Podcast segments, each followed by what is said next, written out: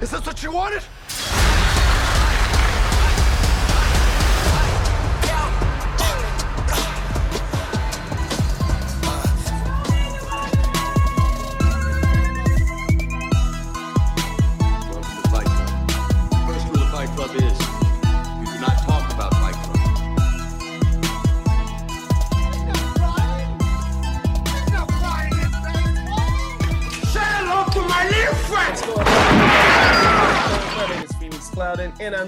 Two of our co-hosts today.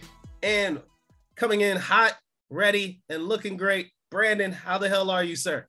Yeah, I am good. I'm a little under the weather, but um, I am doing good. It's good to be back. It's good to be talking a new Marvel release again.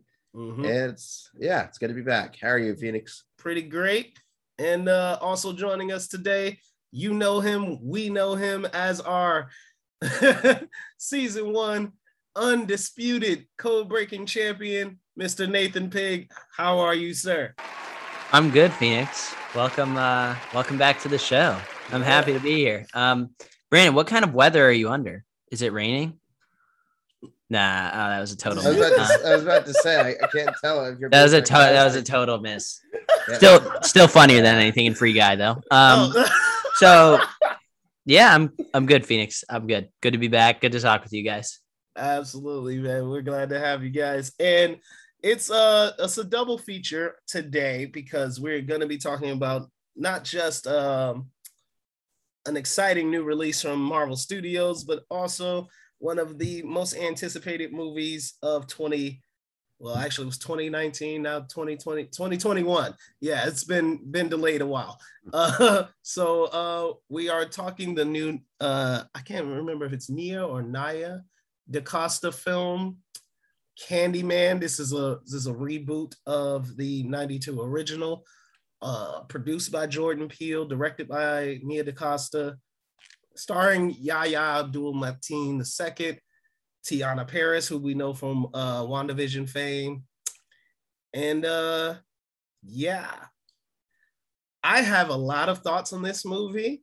And Yeah. Nathan, Nathan unfortunately didn't get a chance to see it, which sucks. I, I I can't wait to hear your thoughts when you finally do. I feel Well- like I'm the biggest person that you want to know what their thoughts were. Just, Oh, just yeah. what. Yeah. All right. Well, yeah. Well, I, I well, have not. knowing- Knowing our history of the divide between Phoenix, me versus you and Nick, I have a feeling you're gonna end up liking it for all the wrong reasons. I um I have not seen it, so I'm going to hop out of this segment for a little bit. If one of you guys just wants to call me, uh, I'll get it on my watch when we're ready to go. I'll uh I'll jump back in here. All righty, Brandon, please kick us off with your thoughts on 2021's Candyman. This is where it all began. The story of Candyman. Local character, he walk around handing out candy to the neighborhood kids. One day, a couple of kids get razor blades in their candy. Police come around. That's when I saw the true face of fear. Get on your knees. Hands, hands, hands. They beat him, tortured him, killed him right there on the spot.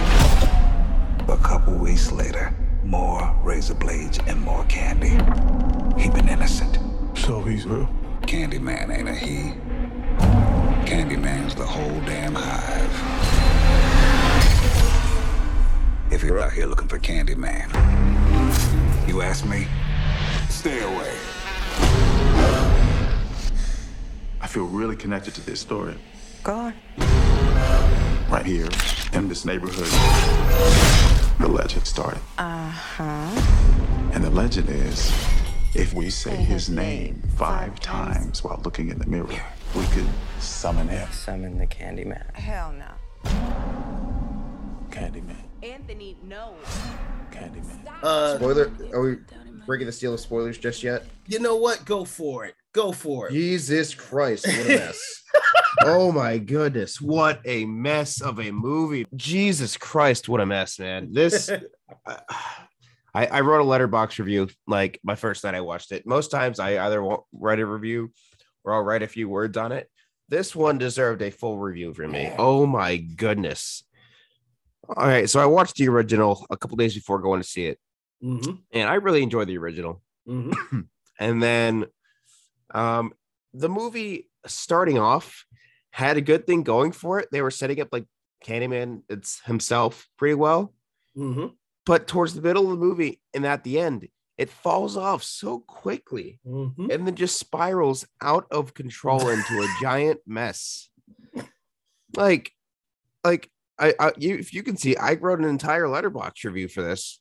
What did you you gave it two stars? I gave it two. Uh, yeah, I gave it two stars. What like what a mess. uh, Like, I, I, we'll go into a little bit more about like plot specifics when I hear your thoughts.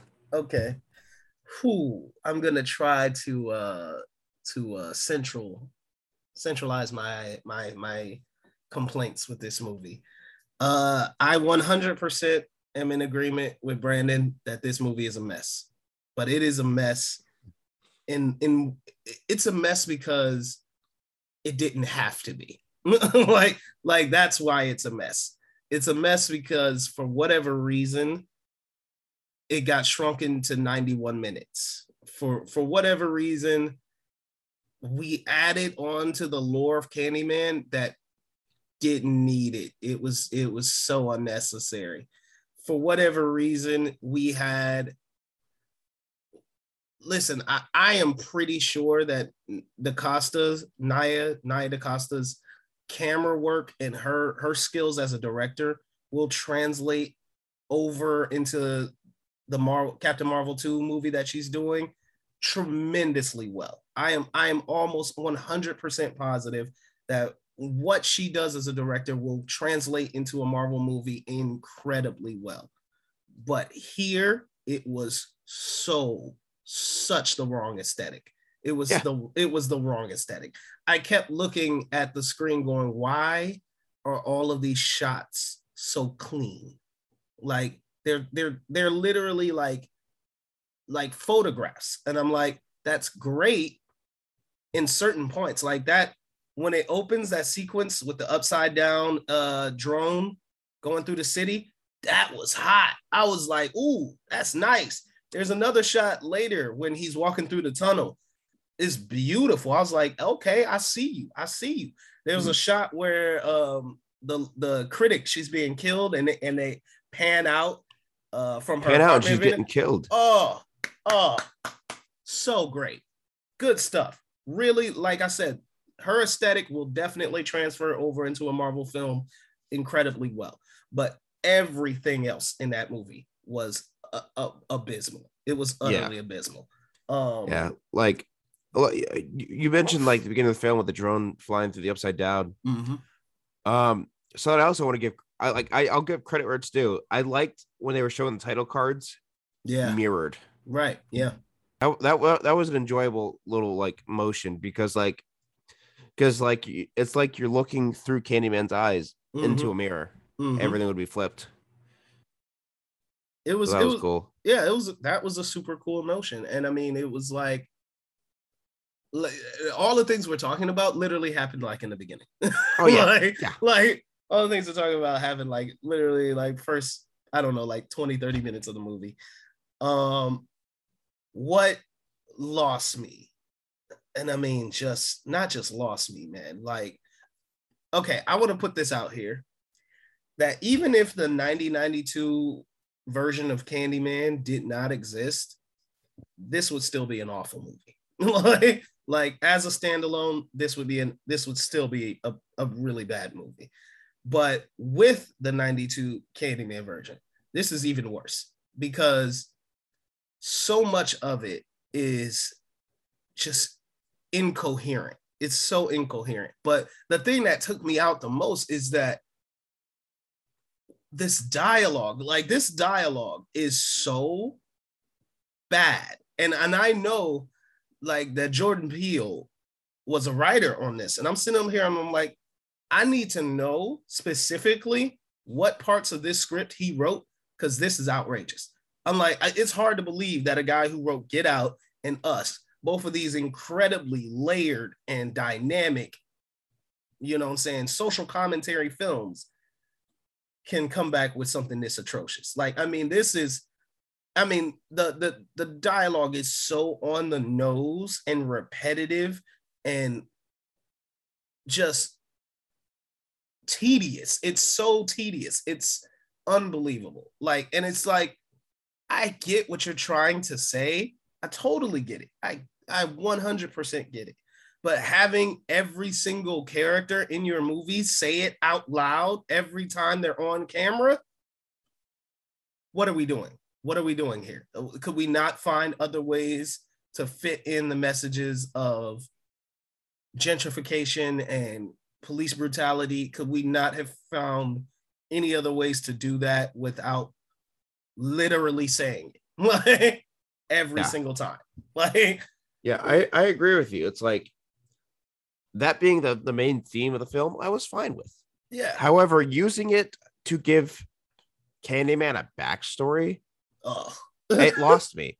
Another thing that lost me was when he got stung by the bee and then his arm kept deteriorating and doing nothing about it.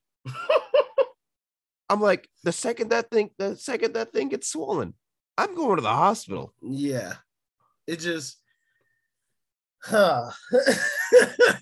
the logic fail was was immense. And I mean, and like the the the thing you're talking about, the the beast thing, right? It's a it's mainly uh, like a practical effect. But what kills me is like he went to like his he, his wife saw it, his wife's coworkers saw it, the critics saw it, the doctor saw it when he finally did go to the doctor, and nobody mentions like They just they slapped Like- a bandage on him. like they just no nobody's gonna bring up the fact that you have a, a a scab that's covering your entire arm and half of your body. No one's gonna mention that. That's just a normal thing to everybody. What? okay, whatever. That's a that's a minor nitpick, but it's still a, like a deserved one. Like because this movie has so many issues with it. Um, one of the things that I I just could not understand or, or, or get past is the 91 minute runtime. Like, Dude, yes. They I, I put this in my review. Like it felt like there was 20 minutes more storyboarded or at least filmed, Mhm. but they completely cut it out in editing. Yeah. like, I don't understand that. Like, I'm like, I, I don't, I, I haven't looked. I don't know how long the original is, but I, I have a feeling it's maybe an hour, 46 minutes, somewhere around there. Uh, what are we doing here? Like, there was room. There was actually room. Like, with what you were planning on doing, you still could have saved and salvaged that if you had added on an extra 20, 30 minutes, perhaps. Yeah. Perhaps. Because the ending is so rushed, so like thrown together, it makes no sense whatsoever. Like, no sense. It, it makes absolutely no sense. And it's just there. Like it's it's it's and the ending itself is so on the nose. Like we were just talking about uh, with your theme. It's like here's our theme. Make sure you got it, even though we've made sure that every single character in the movie has brought it up. But yeah, here's our theme right in the open, and that's that's our movie. And then it's over. And it's like, what? like it was it was so bad. And the my biggest biggest issue, even though I've mentioned a bunch of other big issues, how do you only have Tony Todd in it for five seconds? how Tony Todd is Candyman. This is a Candyman movie, and you have Tony Todd in this movie for the last five seconds of the movie. What? Yep. Yep. Uh, it just it it's one of those things where I was like, I don't know. Maybe maybe Tony Todd is is unavailable. Maybe he's like, I don't want to play the character anymore. Maybe he's like, I can't act the way I used to. I don't know. But like if if it ain't one of those and you just decided to only put Tony Todd in the last five seconds of the movie, that's a terrible decision. Yep. Like I'll give them this. It was cool that they brought back Vanessa Williams to re uh, reprise her role in Candy, the this new Candyman from Absolutely. the original as the mother. Yeah. But that bombshell of an announcement of Anthony being the son Mhm. makes no Mhm. sense. like, like it would it have been a cool drop if Mhm. this movie had a developing plot to go that way? Yeah. Mhm. Did it? No. No. no. it it it's just uh, one other thing I have to point out. Jesus Christ, there's so many problems. Okay, but one other thing I have to point out is the original Candyman has such an in- interesting dynamic. Like I've told y'all, uh, not on this show, but I told you guys privately that Candyman is my all-time favorite horror movie. Now that's uh that's from you know I've seen several horror movies. There are still several I haven't seen, but from the ones that I have seen, nothing has topped Candyman is, is in my opinion. It's it's my f- all-time favorite, and part of that is because the lore of the character and just the style in which that movie is done. Philip Glass's score, which is oh so damn good. Um, it's it, it just it creates an aesthetic and it creates a vibe that is that literally haunts your dreams. It, it's just it's super dark. It's beyond one of the darkest films I've ever seen. So Yeah.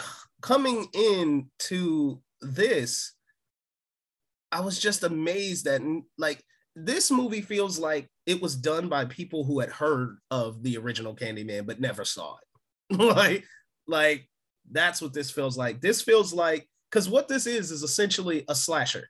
It's a slasher, but Candyman, if you saw the original, is more than a slasher.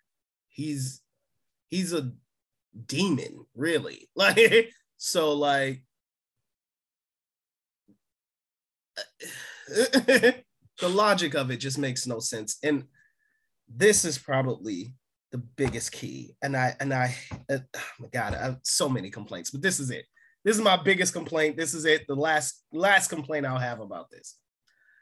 If you're gonna make a slasher movie, show me the goddamn kills. Yes. show me the Oops. kills. Don't slap a rated R rating if you're not gonna show the kills. Where are the kills? Yeah, yeah, there were a couple of them. Yeah, there were a couple of them. Um, like in the museum Sure. when the when they, they when they were about to bang and then Mm. then and then they got killed. That was awesome. right. But but in the high school, nothing, Nothing. nothing. Nothing. Even even at the end when she's stabbing the dude with a pencil repeatedly. Oh yeah, it shows Where's her, the- but not. Where's the kill, bro? Where's the kill? It, it like I I I feel like y'all were aiming for some sort of prestige type of deal where it's like, oh, we don't need to show the violence to know that the violence exists. Uh-uh. You made a slasher movie, bro. Show me the kills. What are you Yep. doing? like, Yeah. Uh, s- s- all right, that brings up a good question. Does this film bring back bring down your thoughts of the original Candyman, knowing how what kind of theme elements they adapted in here, what You know- kind of things they pulled from that plot?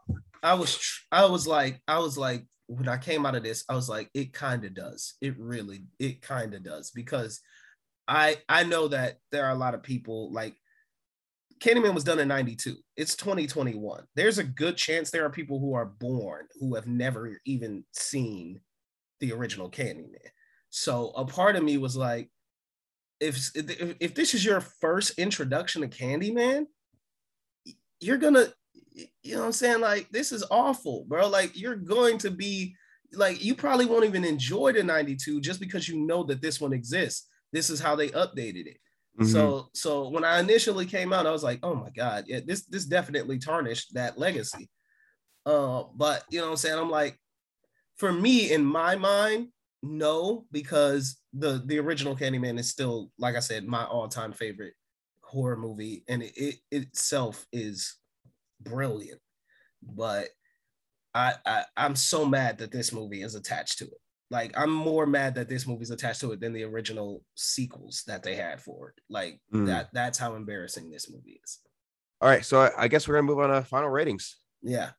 Yeah. All right. For me, I gave it two stars. Um, I'll, I'll quickly recap my Letterboxd. Um, basically, the- I, I think the acting was great. The score was really good, and costume designing was phenomenal. Deaths were pretty gruesome for the ones that we saw, hmm but just the plot elements they pulled from the original made zero sense to me, and I think it really ran down what was set up. And then, yeah, just they, they could have thrown in an extra 20, 30 minutes in there. But hey, we got what we got. So, yeah, Candyman, you get a two star review. Uh he is much kinder than me. this this movie ruined uh a lot of the appeal of the original Candyman. And uh yeah, so I was vastly disappointed and I felt like everything about this was uninspired and didn't go where it was supposed to and really fell flat for just upping the lore of this character and and bringing something original to the table it was really it was really a disappointment so for me it's a one star it's uh it's it's it's not worth uh seeing uh ever again so yeah two stars for from brandon one star from me uh I, I, I very much not a recommend of uh 2021's Candyman. But uh we are going to move on. So Nathan, welcome back. Thank you. Appreciate it. Yeah. Uh did you catch that tail end of our uh Candyman discussion? I did Uh, not, Okay. but I already know that you guys do not like it. it's uh it's not a fan favorite. Uh I cannot wait for you to see this and to to get your thoughts on it. Uh I highly recommend once you have seen it to check out the 92 version of it and uh let us know which one you prefer. So Well, I'm gonna I'm gonna watch the 92 version first. okay. That's what I'm gonna do. All right, sweet. Well, I look forward to to both of those. All right. So, uh real quick while Brandon's away, let's do a what's good. What's good? What's good? What's good?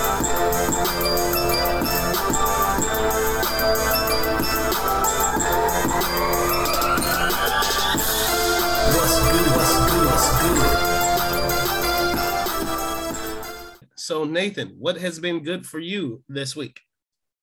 Yeah, I, I haven't really been watching a whole lot. It's just life happens. So um I'm gonna recommend the Before trilogy by Mm. Richard Linklater. I know that's not very low profile. I know if you're a cinephile listening to this, Hmm. you've probably already seen that, but um, that's truly the only thing I've watched other than Shang-Chi in the last two weeks. So um, Before Sunset is my favorite, the middle one. Um, yeah, great, great, uh, great trilogy. That's awesome. I I am cinephiles can take my uh my my movie pass card or whatever, but I've not seen the Before trilogy at uh at all. So that's a great recommendation. I will definitely definitely be checking that out. So for me, uh I also hadn't had a chance to see a lot this week, but I did want to recommend a movie that is currently out in theaters right now, and that is Respect, uh, the Aretha Franklin biopic uh, starring Jennifer Hudson. Um, I think, you know, as far as biopics go, it doesn't break the mold or anything. It's not terribly, you know, inventive in that in that story, but I think it doesn't really have to be because Aretha Franklin's career is so long and expansive that you know what I'm saying it's it just to get it all out you'd you'd have to go the standard biopic route. But also Jennifer Hudson kills this role. I mean she's amazing in it. She's really amazing in it. And for that alone it, it's it's worth seeing. So Is me, uh, she gonna get nominated? ooh, she might end up being like the sixth woman out. like just because what what what's coming down the pike in like October, November, December is gonna be really it's gonna be some stuff, man. it's gonna be some great stuff. So I don't know if she can squeeze into that into that conversation between Power of the Dog and Cyrano and uh the Lost Daughters and uh Spencer. Like there's there's a good chance she'll be on the outside looking in. But despite that, the movie is still worth checking out. So I highly recommend it. Uh, everyone go check out Respect. And if you want to watch three movies in one, check out the Before trilogy, uh, which I, I'm sure is amazing. I'll, I'll have to visit that one day. All right. So that's what's uh what's good from us here at Film Code. All right. So hoping Brandon will be back by now. I guess he's taking a two. All right. so let's get started. Let's start talking Shang-Chi and the Legend of the Ten Rings. Throughout my life, the Ten Rings gave our family power. If you want them to be yours one day, you have to show me you are strong enough to carry them. You are a product of all who came before you. The legacy of your family. You are your mother. And whether you like it or not, you are also your father.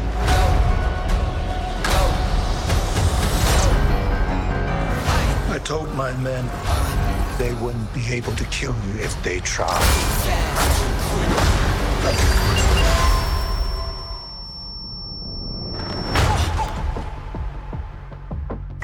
Was right.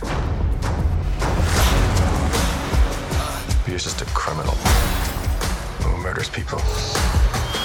Be careful how you speak to me, boy.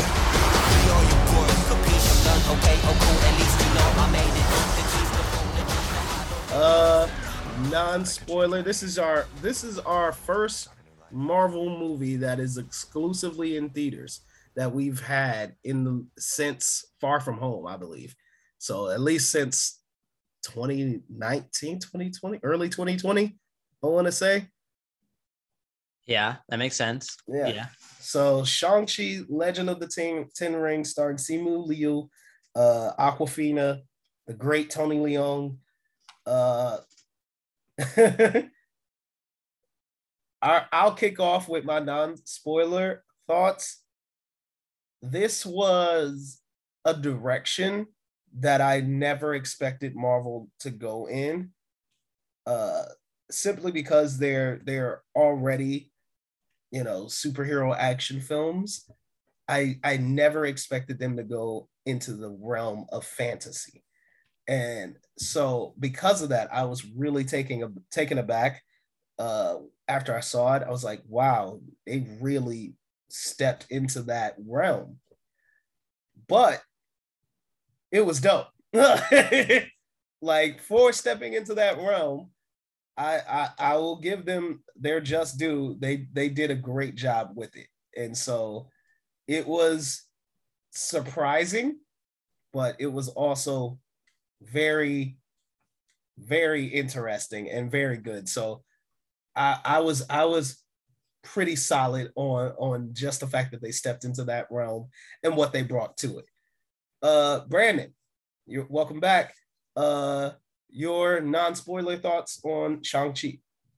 Uh man, I really enjoyed it. Um I I went into that film. I, it, I feel like going into a film sometimes not expecting much from something gives you a better experience sometimes. Mhm. Um, unlike Candyman, um, which didn't have a predecessor, this movie felt like a huge breath of fresh air since Shang-Chi wasn't a character that was pre-introduced at all, Mhm. other than comics, but I'm talking about like a main MCU.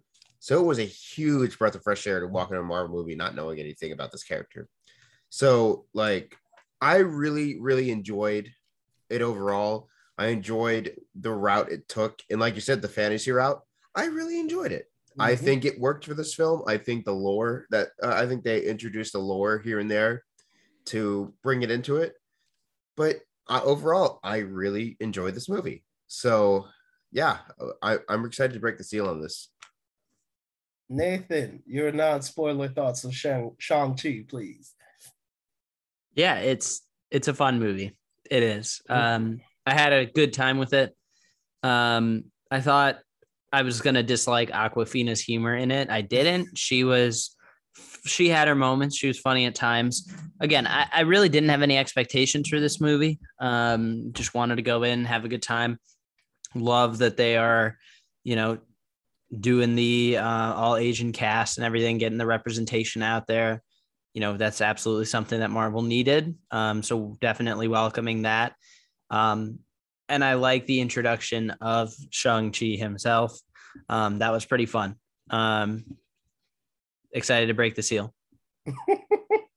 All right. Well, let's not uh let's not waste any time. So we're gonna go ahead and talk spoilers for Shang-Chi and the Legend of the Ten Rings. Nathan, you seem eager. Why don't you kick us off? I was having a fun time. I was. and and I stand by the fact that this is a fun movie. Um it, it is. Like if it's a total turn your brain off movie, just kick back, relax and and have some fun. But the problem is is MCU movies are not turn your brain off movies. And um when we were getting to the third act, I was like, you know what? This is good. It's got some issues, but it's good. It certainly has its issues, and we will get to that. Um, Mhm. There's no bigger issue than well. Let me let me start. Let me start start from here. I am in the camp that thinks this movie is is beyond overrated at this point online. Like Mhm. beyond. Like I have seen several, several, several people say this is top five MCU. Please stop. Shout out Cinema Chat, Tyler. Wow. Please stop. No, several people, several. Like I, I can count them on more than my two hands. Like several people, and that's ridiculous. I'm sorry, that's absolutely ridiculous. Like if you think this is top five MCU content, better than Infinity War, then Endgame, then Civil War, then Winter Soldier, Guardians, like you think it's better than that? Oh. Than the original Iron Man, than Black Panther, than Thor Ragnarok? I'm sorry. Like there's eight right there that are easy better than that. I mean, as far as solo films go, as far as solo films go, not even close, not even touching it. I just I don't understand. Like, wait, since when has the expectation dipped? I mean, has the lack of MCU movies really dipped our expectation this far? Um, I'm sorry. Like, I, I think it was a good time. I really do. I had a good time in the theater. Um, saw it with one of my friends. It was all right. Um, but I, I have certainly more good things to say about it, and I will touch on that. But overall, I am confused and floored over how well received this movie is. I, I I'm floored. Like I get it's MCU and I get that's the most popular thing in pop culture right now. Mhm. I get that it's a fun movie. I for the life of me do not understand why it's getting the extraordinary praise that it is. oh man. You know what's funny is this is gonna be one of those rare occurrences where I actually agree with Nathan. uh yeah, I do think it's it it's a great it's a great time. I think it's a lot of fun. Uh, uh, in particular, the first act is tremendously exciting. Um, it it really is. It's like it's it's amped up and it's and it's go all the way through, and it's a blast. It really is a blast. By the time we get to the second and third acts, the pace is slowed, and that's that's okay. You know, saying we need to we need exposition for this character because we don't know him. Understandable. And then by the time we get to the third act, I'm like, what is happening here? like, and I get that we've we've delved into the realm of fant- fantasy, which is great, which is cool. Seems a bit out of place though. It really kind of seems a bit out of place. So I'm like, all right, I, I guess you know what I'm saying. So I went with it, and again, it is a lot of fun. It is really fun. It's really colorful. There's some great moments in it. The fight scenes are, I mean, chef's kiss tremendous. Like they are really great. And uh uh RIP to the uh the stunt coordinator who passed before the film was able to uh be finished, but uh tremendously great work. But yeah, that third act, I mean, it's like it's like full blown fantasy, and it's like, wow, that seems weird to be here in a Marvel movie, especially at the end when you're trying to connect it to the greater uh, MCU that we already know. It seems it seems just just a teensy bit out of place. So I do think it is it is a bit overrated. Um, top five MCU is is is is a stretch and a half. Uh, it's a stretch and a half. Uh, it's up there. I do think it is in the upper echelon of, of Marvel films, but I don't think it's it's it's that high. But that's just me. Brandon, what did you think? Uh, I gotta go against what you guys are saying. I really enjoyed this film. Like I said, going in with no expectations at all turns out for a better result at the end. Mm-hmm. And we're talking about the fantasy aspect of everything and just things that are believable. I enjoy that aspect. I feel like this is the only film that could get away with it, other than like Black Panther with Wakanda. Well, other than that, I really enjoy the route they took, though. Like the Ten Rings, I, like just like with um, what's it called? Lord of the Rings mm-hmm. with the ring speaking to uh to Frodo, or just like um the Horcruxes talking to Harry Potter, whoever's wearing it, making Mhm. him making him kind of insane.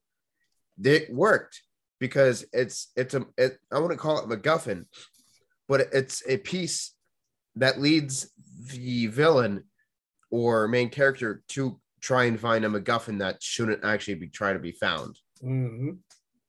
So I enjoy that aspect of it.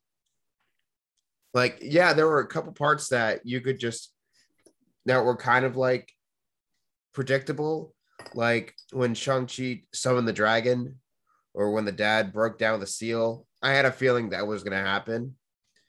But I overall enjoyed the the fun aspect of it. I really enjoyed the I, I enjoyed the lore. I enjoyed I that entire third act, I really enjoyed it. The battle was great. The the stunt pieces were great, especially on the train. Oh my god, that was a beautiful. It was a mix of comedy, action, like edge of your seat stuff. It was great, especially that they, uh, they brought back the guy from Homecoming. You're that spider guy from YouTube, right? Ah, He's the guy who was. That's the guy who was vlogging. that's crazy. I totally forgot about that. That is him. So I- you, you bring up a good point. Like the the easily the best part of this movie is the fight choreography. Mhm. I mean, it's outstanding. It really is. I want to give credit where credit's due. The fight scenes were pure. They felt so real. Uh, they felt in the moment, and I can't remember an MCU movie that had fight scenes quite like this. Any actually anywhere close to what this was. So Right. definitely want to Practical give fight credit. scenes. Yes, Practical fight scenes. those were incredible.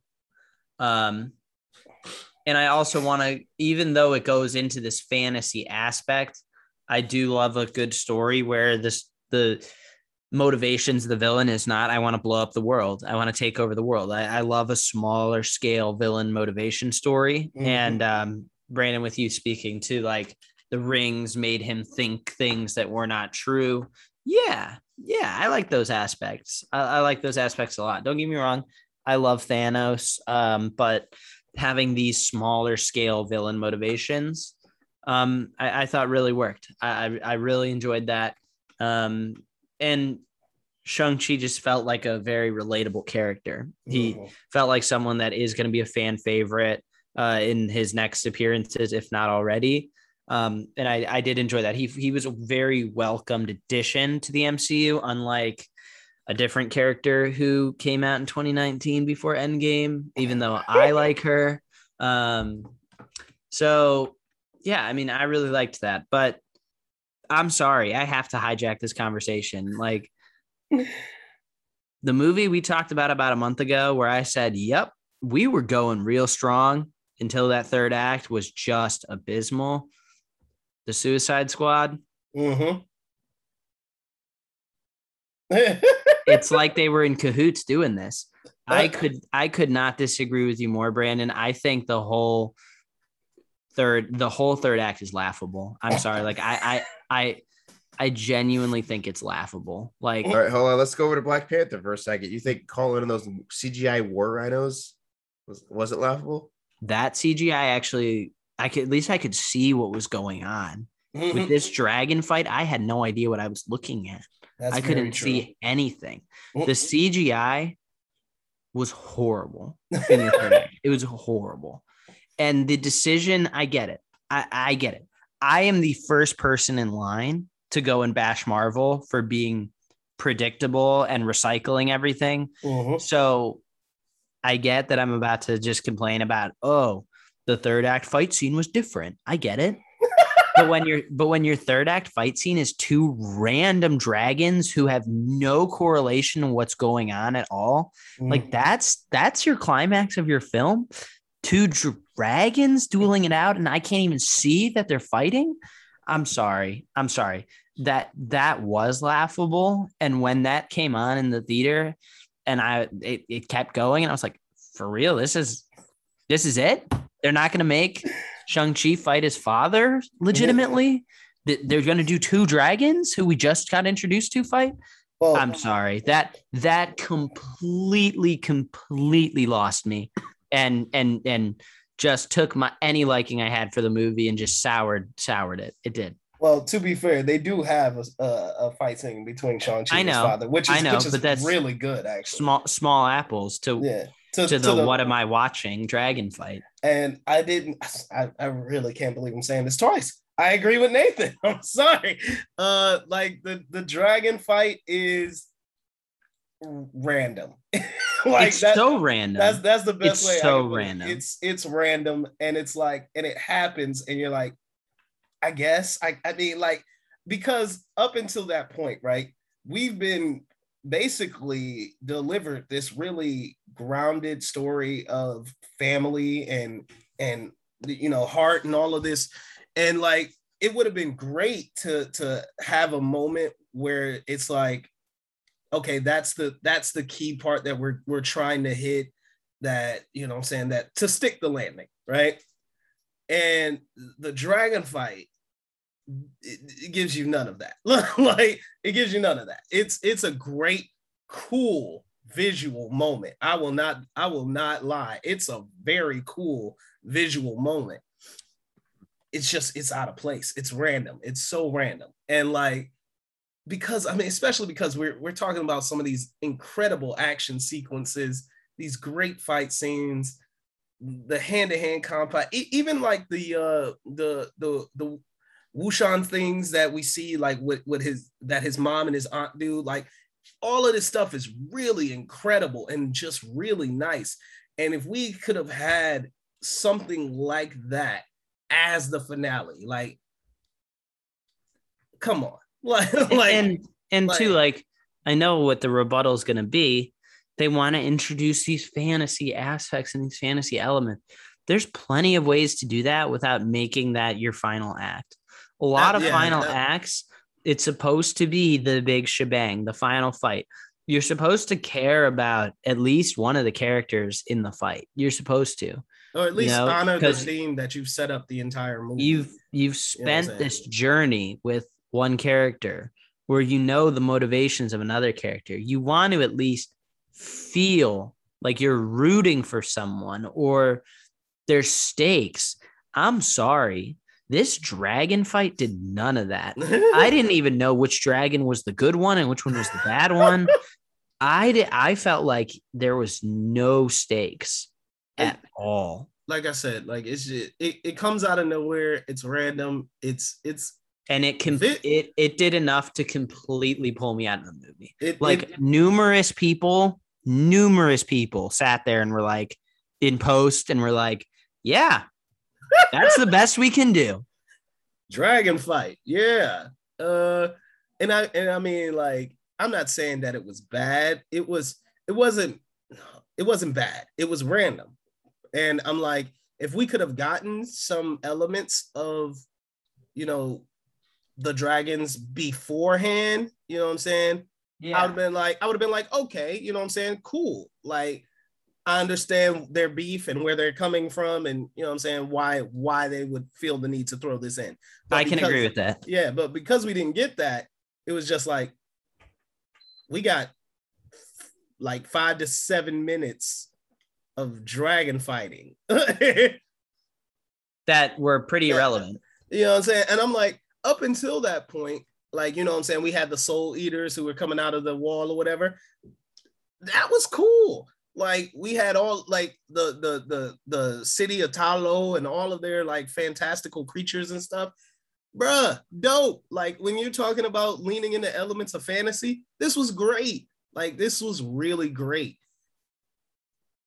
Just that dragon fight where I was just like, I don't understand why this It is was a total buzzkill. It really was. I was just like, I don't understand why. So, Brandon, do you want to touch on that? Um, not exactly on that. I did have a question. It was related to fantasy. It made me think of that little dog thingy. chicken pig. That was a that was another one of my issues too. What? What did Chick- you think? Chicken of Tr- pig was what- great. Well, it leads me to the owner of that little chicken pig thing. What did you think of Trevor Slattery? Slattery being back. Trevor, it was the greatest. It was truly the greatest.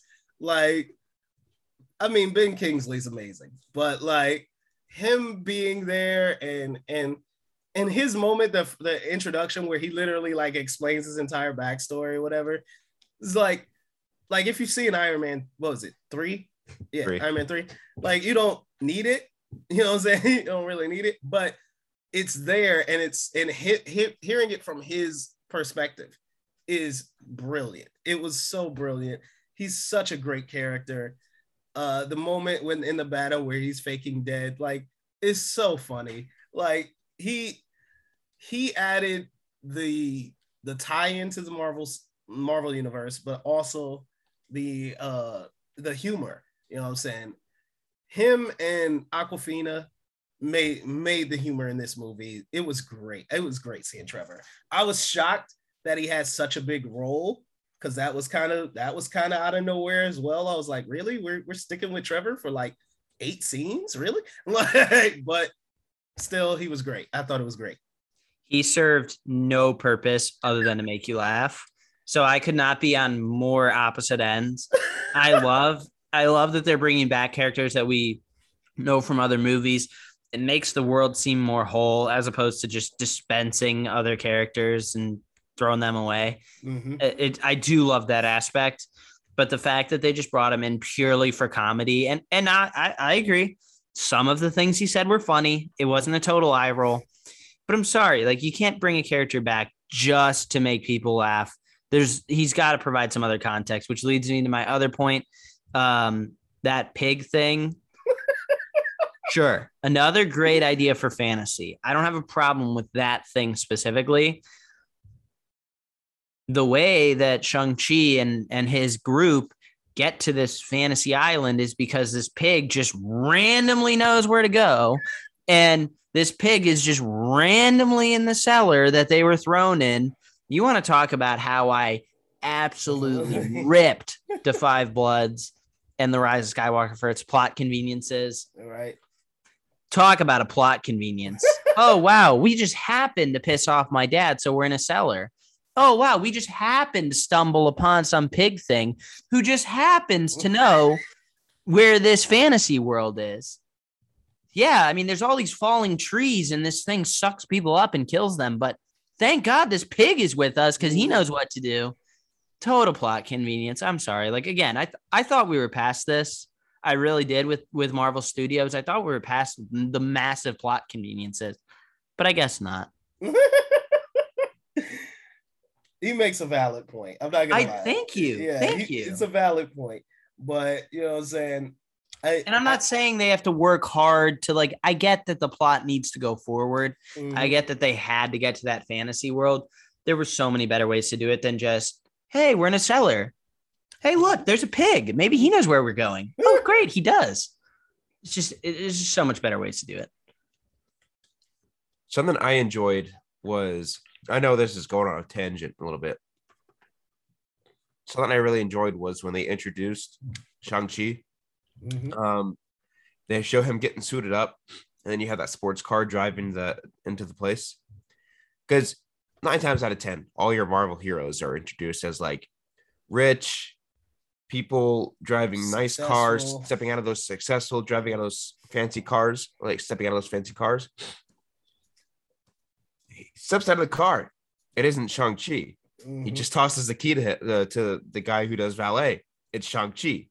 You don't get that normally. I really enjoy that. I I enjoy that little part of it. Maybe No, I get I get what you're saying. Like I love that they tr- they made Shang a normal everyday guy, right? yeah. And like and and it's interesting because they start him in that place, but we all like as we get further into it, we realize he's not that guy. Like he's very much more than You're not that guy, pal. You're right. not that you know what I'm saying? He's more than what what what meets the eye. So like it's a great, I think it's a great intro introduction to a character. I, I will say this. I will say this. It's not top five MCU, but I would argue that it is top five MCU origin stories. I do think it is up there. I mean, because in my in my mind, the best origin stories were Iron Man and Doctor Strange in my mind. So for me, Shang-Chi's up there. Or we Like, call I- it Spider-Man and Black Panther origin stories. No, no. No. Well, We- then we you have can't. like then you have like five to pick from anyway. Exactly. Exactly. But it's up there. See, this is it's something that something that I like is like as far as like characters themselves, top five being introduced. Yes. As a film, not really, but character itself, yes. Mm-hmm. and another thing I want to talk about too is is uh, Tony Liu as the villain. Tony Leung. Yes, thank you. Um, solid, solid performance. Did a great job. Again, I see people being like top five MCU villain, one of the greatest villains we've ever seen. I've seen so many people say that. Again, It makes no sense. where did our standards go, guys? Where did Yeah. our standards go? I mean, Stan Twitter, Stan Twitter took that over. where, Yeah. where where have our standards gone? I mean, I'm serious. Like, I really liked his performance. Great actor. Liked his character motivations. I've already said that. Mm-hmm. But again, like I just a lot of my disdain for this movie, I need to separate them. But a lot, a, a lot of the bad taste in my mouth from this movie comes from when I go online and simply read other people's opinions on it. Like I just, I don't understand. I don't like. Did we watch different movies? I don't like. Sure, I'm a little lower on it than a lot of people. That's okay. Not everyone's gonna agree with what I have to say, and that's totally fine. But I, just, I don't understand the complete opposite camps. There's people that are like, this is the, some of the best MCU content we've ever gotten, best Yeah. villain in the MCU. Like, what are you talking about? I don't. I. It frustrates me even more, and I need to separate that. That's that's very true. Because sometimes, yeah, it can be the the the response that kind of diminishes the the film, and that that does, yeah, I I would definitely agree that that that's something to separate. Be, because I do think this film is amazing. I really do. I, I think it's really really good. Uh, I I cannot speak highly enough of the fight sequences. They are without a doubt the best fight sequences we've ever had in the MCU. Period. I feel I feel comfortable saying that. Comfortable saying that. CGI or not, I, I really think these are the best fight sequences we've ever had in the MCU. Honestly, the the the the one that I put closest to it was probably Black Widow because I thought Black Widow's fight scenes were the best I'd seen up until that point. So like, it's it's got so many great great aspects to it, and the only thing that I think really hurt it is that is that ending. That's the only thing that I think hurts the movie in itself. The the middle act is a little slower than most, yes.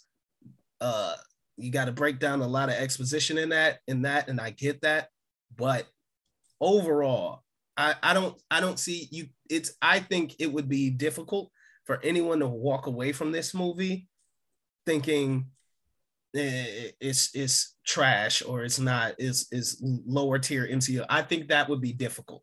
You could argue that maybe it's not as high as as some people have it, sure, but I I I, I think the idea to, to to say that this movie doesn't work or it's not good, I think is a stretch because I think this movie's really really impressive. Like beyond not just for a Marvel movie, I think for a fantasy movie, a comic book movie, or a origin story, uh, all Asian cast movie, it works. It's it's fantastic. Oh, also want to point out something that uh kind of slipped my mind, but it was it was really great. Um, most of this movie's in Mandarin. Like yes, like they they put forth the effort to make sure that you know what I'm saying we get to hear these people speak in their native tongue, and it's great. I mean, it's fantastic. And you know me, I love subtitles. I'm a I love subtitles, and especially subtitles in English languages films. Give them to me. Like it's my favorite. So uh, I just thought that was really cool that they they, you know, saying said, yeah, we're gonna have half this movie in in Mandarin and Chinese. That's that's really cool. Yeah, I agree with you. Um, what did we think of the end credit scene? Uh, Scenes. Uh, Right, right, right. First off, I want to point out something that I cannot believe that in the year 2021, after 13 years of Marvel movies, that I still see people walking out before the end. end oh credits. my god, yeah. Like, it People- is- people next to me did it. It's People next to me. Especially embarrassing, on bro. opening night. right, it's embarrassing, bro. What? Have, where have you been? How how do you not know this by now? So that was just that was uh, like every time I see it, I I I I, I don't like talking in the theater, but I swear to God, I'll be like, get back to your seat. Like, like the movie is not over, bro. Please, how are you doing this? But uh the first one, I can't I think the first one is the one with Wong. Is that it? Yeah. Yes. That's the one with Wong. Uh again, that's I'm I'm sort of uh 50-50 on that one because I mean, like I said, we lean into the fantasy aspect, and then in this end credit scene, we're trying to head back into the greater MCU universe. You know what I'm saying? So it's like it's a bit uneven. You know what I'm saying? Just just the fact that you know what I'm saying it just feels like these movies are in two different places uh a lot of the time.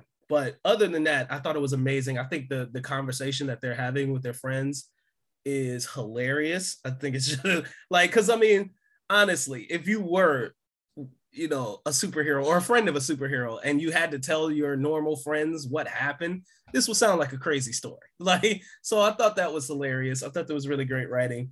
Wong is amazing.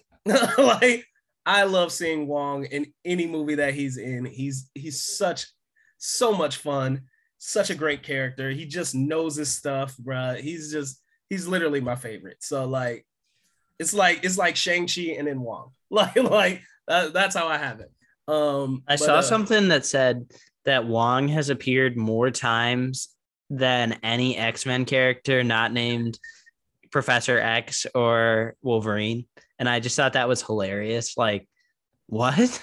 Yeah, Wong is Wong's been in like nine, like he's been like five, six movies now. Like he's he's out there, bro. He's he's about to get his own spinoff. I think I think Wong deserves a The spinoff, Wong man. Cinematic Universe. Like uh, he needs a Wong Disney Plus series. I swear to God. See, like, and the inclusion of, I know this isn't the end credit scene, but the inclusion of Wong and, um, the inclusion of Wong and Abomination, Mhm. I think we're perfect as far as, hey, these characters are still in the MCU. right. We're showing you that we're not just crumpling them up and throwing them away once we need, get what we want out of them.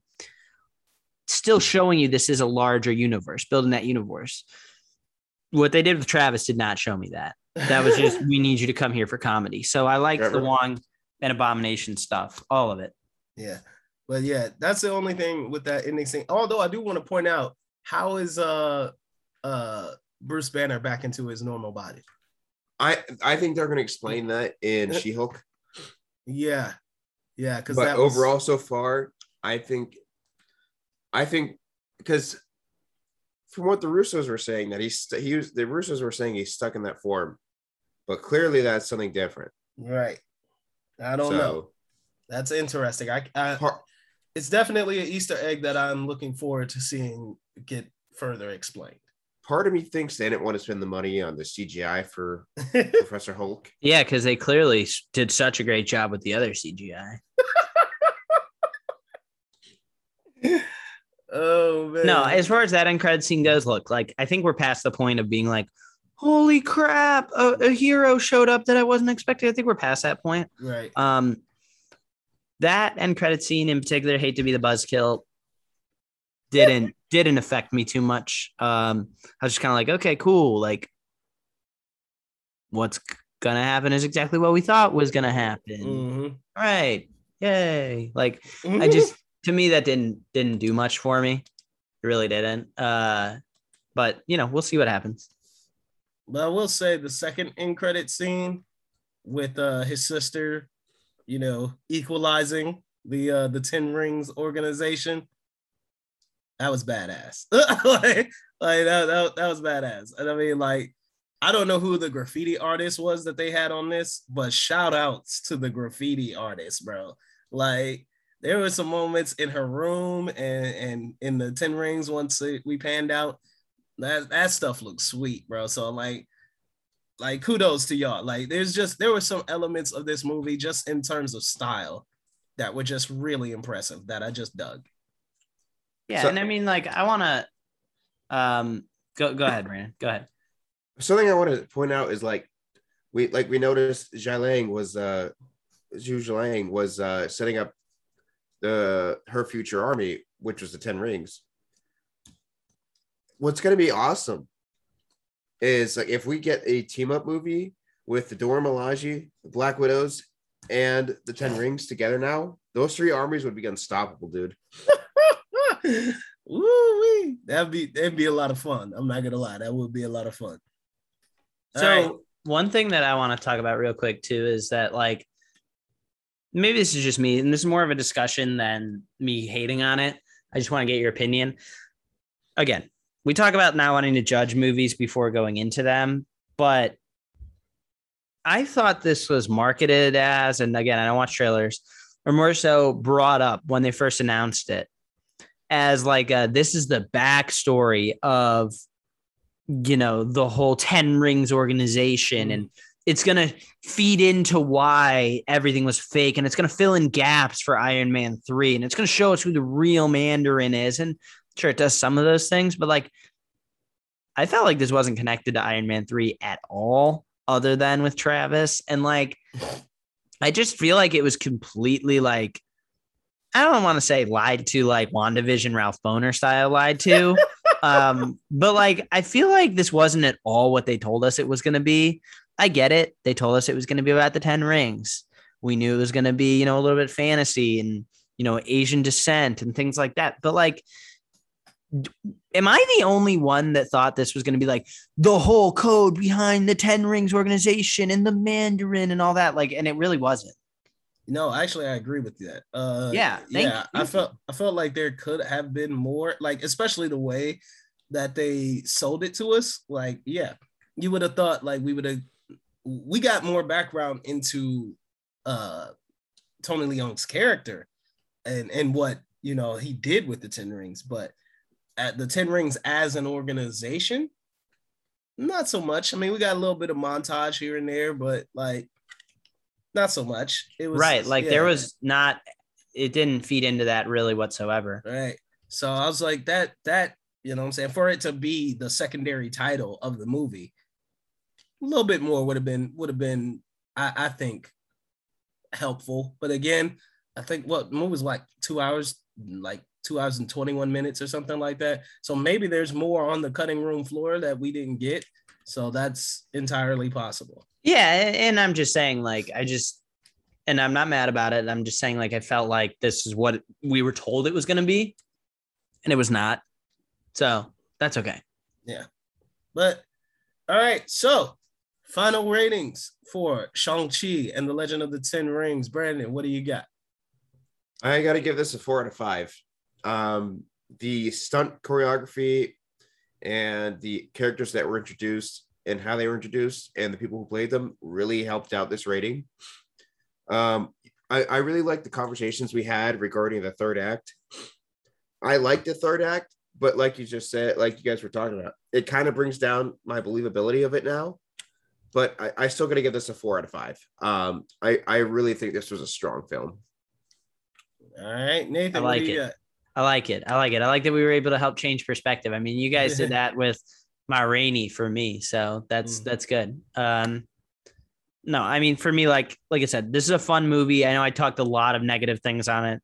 It's a B for me. It's a three out of five for MCU. That's not very good. Um, I, I thought we were better than this, MCU writers. I really did. Um, the third act uh, to me it's going fine up until the third act. There's some it's good it just doesn't do anything over the top special in my eyes. And then that dragon fight happens and it just loses all credibility. So um to me a movie that's done well but could have been done much better. And uh, i'm gonna leave it at three and a half. And please for the love of god if you're giving this five stars please please stop watching movies. Please uh, I am gonna ride that four with Brandon. Uh, I think, like, like, like, like you said, uh, it's such a fun movie. It really has some great aspects to it, and just in terms of style, and and just the the the, sequences are amazing. Um, yeah, that third act, it's messy. It's it's undoubtedly messy. I do think the, the blending of fantasy and in this world seems out of place at, at to say the least. But uh other than that, I thought it was great, man. I think the characters, the acting was amazing. The story was really good. There was heart there. The characters are a blast. Simu Liu kills it. It's just it's a good time. So it's a movie I would definitely recommend. It's a movie I would see again. And uh yeah, it's a good time. Like that dragon fight is weird. It's it's weird and it's random, but it doesn't take away from the entire movie for me. So it's four out of five as far as I go. So that is our review of Shang-Chi and the Legend of the Ten Rings. Brandon gave it a four. I gave it a four. Nathan gave it a three.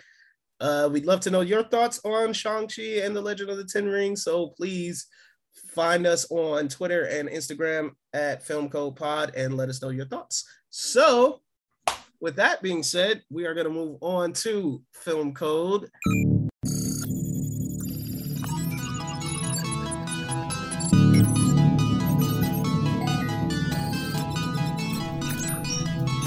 You are now film code.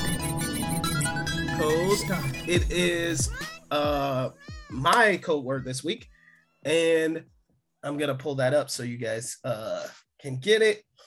It your code word was bomb. Uh, your movie takes place between was it 92 and 2000? Yep, 92 and 2000. Your director has worked with three Academy Award winners, and one actor in this movie has appeared in seven different franchises. You've also been given the bonus clue of music video. So, gentlemen, I will let Nathan go last as he is our code breaking champion. Brandon, what film is this? Um, I was originally going to say thriller because one, it was a music video. Two, it was a bomb because it was awesome. Mm-hmm. And then I looked at the release date of it's 1982. So Right. I'm like, crap. so that was my guess.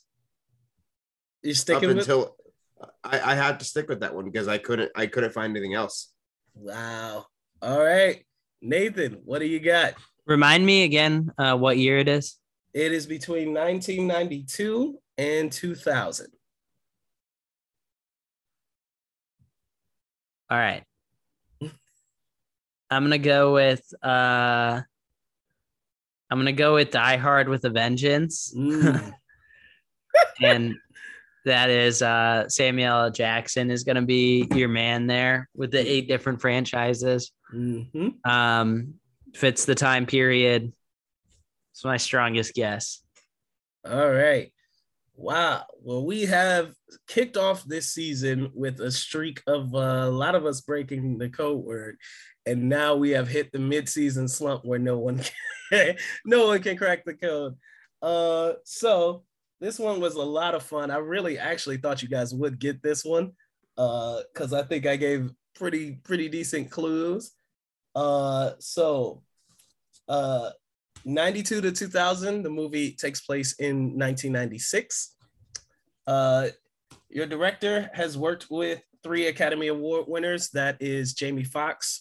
Uh, he also worked with Charlize Theron, and he worked with uh, um, blanking on the third one, but uh, yeah, three. And your actor who has appeared in seven different franchises is Jada Pinkett Smith. She was in The Matrix, Madagascar, a bunch of other ones, Men in Black. Yeah, seven different ones. Music video is because two of the scenes in this movie are actually used in music videos that were used in music videos in the 90s. And your director used to direct music videos. So your movie and code word is bomb. And what do you do with a bomb? Blow it up. Defuse it. You set it off. Ladies and gentlemen, the movie is 1996's Set It Off, starring Queen Phoenix- Latifah, Vivica A. Fox, Kimberly Elise, Jada Pinkett Smith, directed by F. Gary Gray. And that is your code word. So Hold on. that was my Hold on. guess. Wait, Phoenix, you set off. Uh, you want to set off bombs? We're- Yeah, that's how you set. That's what you do with bombs. You set them off. like, that's if, why. if you're the one planting them, yeah. exactly. that was why I thought you guys would figure it out. So, yep, your code word is bomb. It is set it off. 1996, directed by F. Gary Gray, starring Jada Pinkett Smith, and no one gets a point, unfortunately. I really thought that was a great code word. I really thought you guys would crack that. But otherwise, great work, guys. So we have got to get on up out of here. Uh, Brandon, let everybody know where they can find you. You guys can find me at F A N T A S M I C ears on Twitter and Letterboxd. Um, currently, my Twitter is private just because I'm bored and there's nothing really to talk about on Twitter. But Letterboxd, check me out over there. Um, if you want to just see what I'm watching and stuff. Um, as far as what's good and stuff, I just recently got the Indiana Jones 4K set, so I've been watching those all in 4K. It's they're beautiful. Noticing a lot of details um, that I haven't seen before, just because like everything's out in the open now. So yeah, if you want to go check out my reviews for those, um, feel free. So yeah, thank you guys again for listening. All right, and Nathan, where can everybody find you, sir? Yep, you can find me on Letterboxd at Nathan Pig. Go ahead and dislike my Shang-Chi review, Shang-Chi review, because, you know, you guys don't like me anymore. after this and my Free Guy and Suicide Squad review, I promise there will be a new release that I like soon. I promise. Um, go ahead and follow me over there for when that time comes. And uh, thank you guys so much for listening. Go ahead and check out our other content. Got some more side content coming for you guys. I'm working on some some uh, special stuff. So uh, make sure you follow, and it's a good time to be in the loop here at Film Code. Absolutely. And my name is Phoenix Cloud, and guys, you can find me on Twitter at IHO Reviews One. That's the number one. And on Letterboxd under PA Cloudin. And like Nathan said, please follow the show on Instagram and on Twitter at Film Code Pod and let us know your thoughts on the movies that we talked about today and any of the past episodes that we've uh, done. So we will see you guys next week. We are out of here. Peace.